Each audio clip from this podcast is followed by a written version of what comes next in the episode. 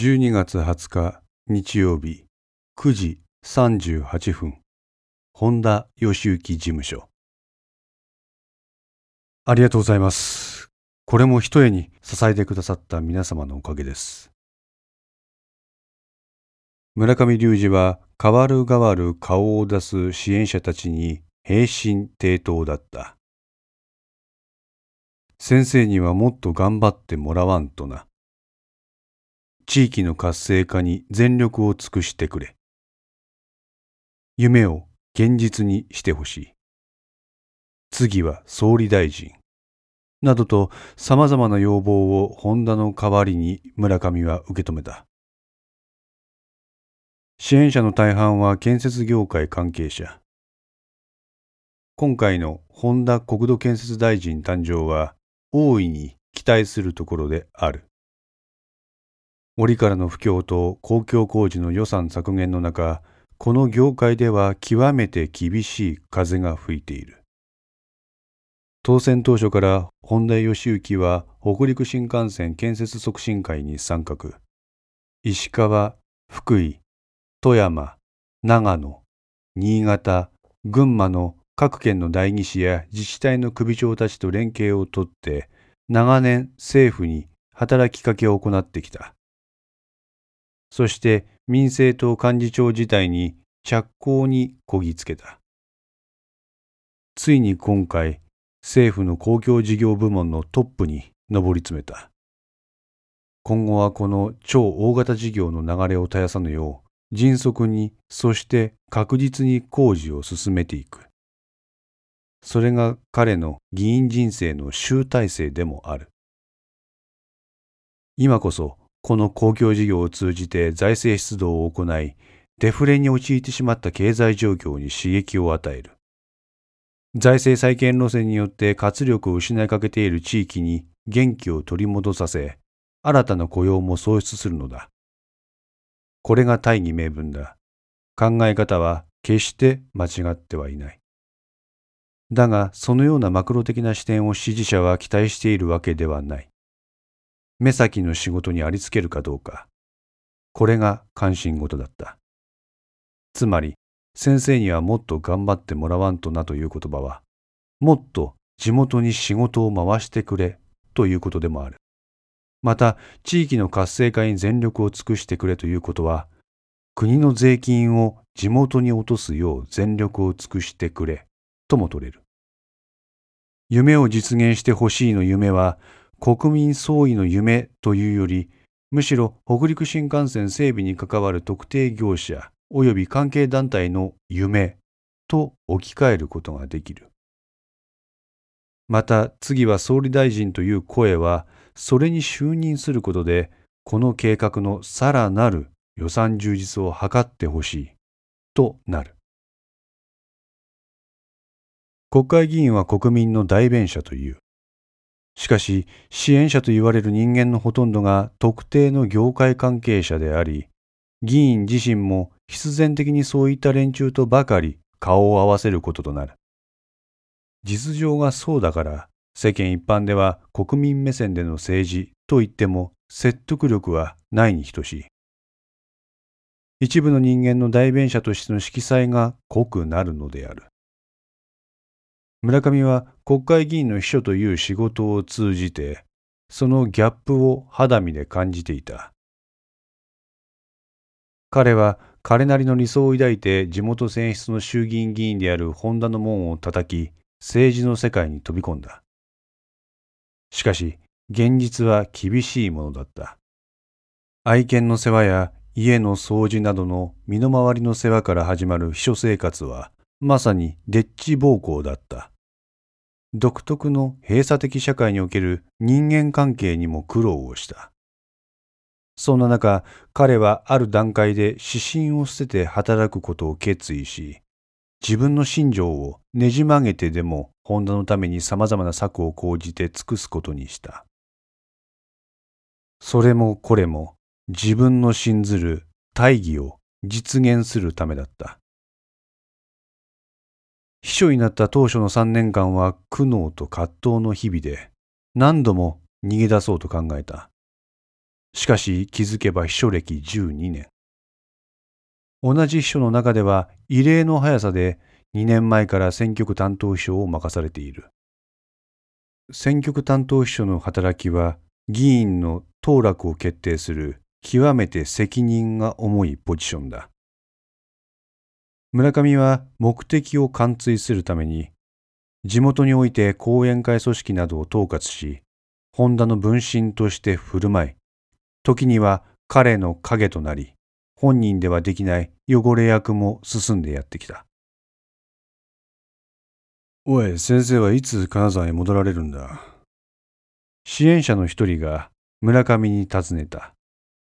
はい、ホンダは一刻も早く皆様にご挨拶を申し上げたいとのことで、本日16時にこちらに駆けつけます。そうか、そうか。満足そうに男は大きくうなずいた。本田の支援者は自分が本田義行という議員を作り上げてやったと思っている人間が多い。だが、そういうものに限って政治資金の寄付は大したことはないものだ。こういった人間は自尊心が非常に強い。常にこちらは下手に出て相手を持ち上げるに限る。そのことはちゃんと講演会に伝わっとるんか？はん、この男は仕切りたいタイプか。ならば先に謝っておいた方がいいな。申し訳ございません。そのことは今日の未明に決まったことなので、まだ連絡はいたしておりません。直ちに各講演会に連絡させていただきます。うん、わかった。わしもみんなに連絡してやる。その男が事務所を後にすると、ぱったりと来客者はなくなった。来客者の第一波が過ぎたようだ。村上は事務所の休憩室へ向かい、そこに用意されているソファーに深く座った。しばらく天井を見つめた。そして目をつむる。一瞬で睡魔が彼を襲ってきた。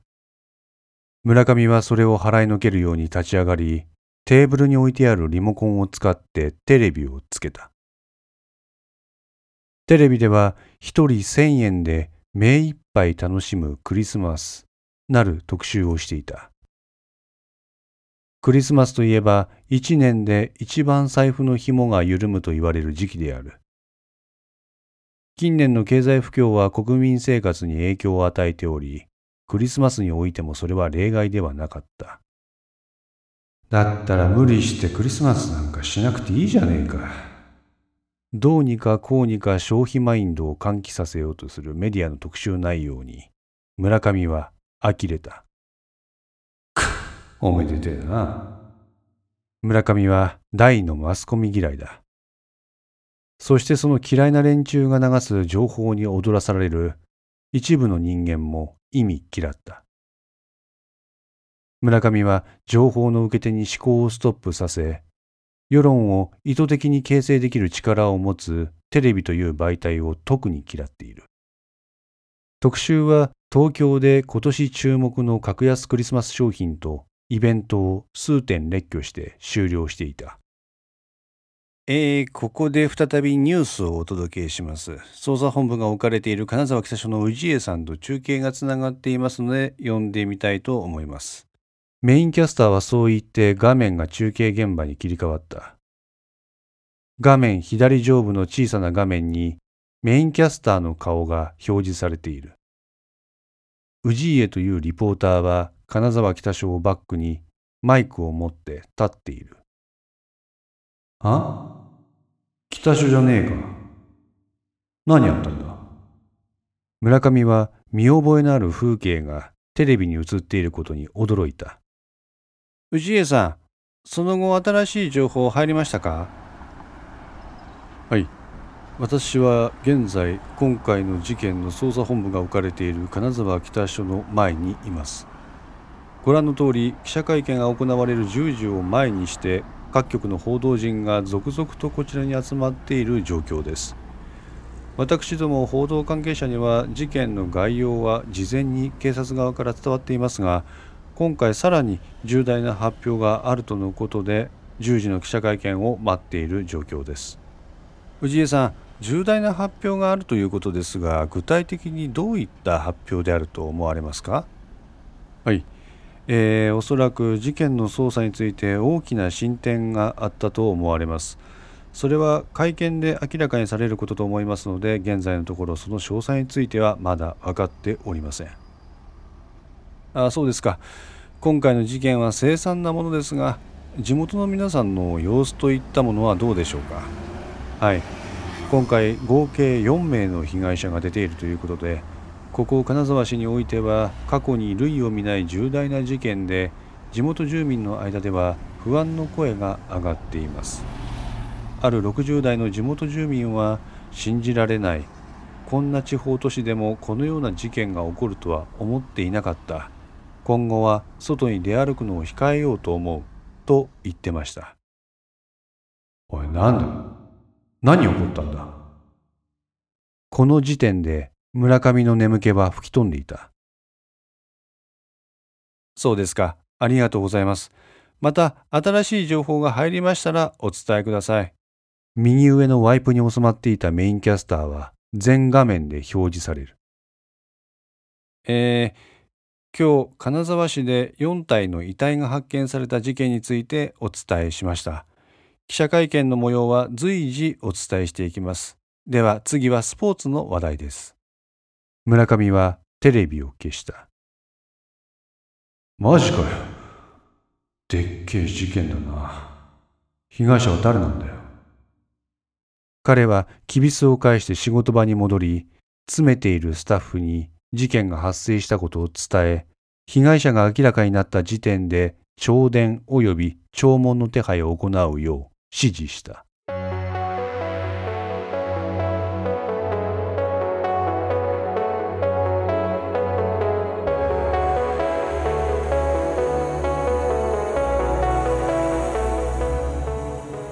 5の線リメイク版いかがでしたでしょうか？このお話は毎週木曜日に1話ずつ更新できるよう鋭意作成中です。ご意見やご感想がありましたら Twitter やウェブサイトのコメント欄お問い合わせお便りコーナーからお寄せください。皆様の声は私にとって非常に励みになりますのでぜひともよろしくお願いいたします。お寄せいただいた声には実質ですが何かしらの返信をさせていただきます。特にお問い合わせお便りのところからお寄せいただいた感想などはポッドキャストの中でも紹介させていただこうかと思っております。また iTunes Music Store の中のレビューも頂戴できれば嬉しいです。5の線3も同時更新しています。よかったらそちらの方もお聴きくださいますと嬉しいです。それでは皆さんまた来週。ごきげんよう。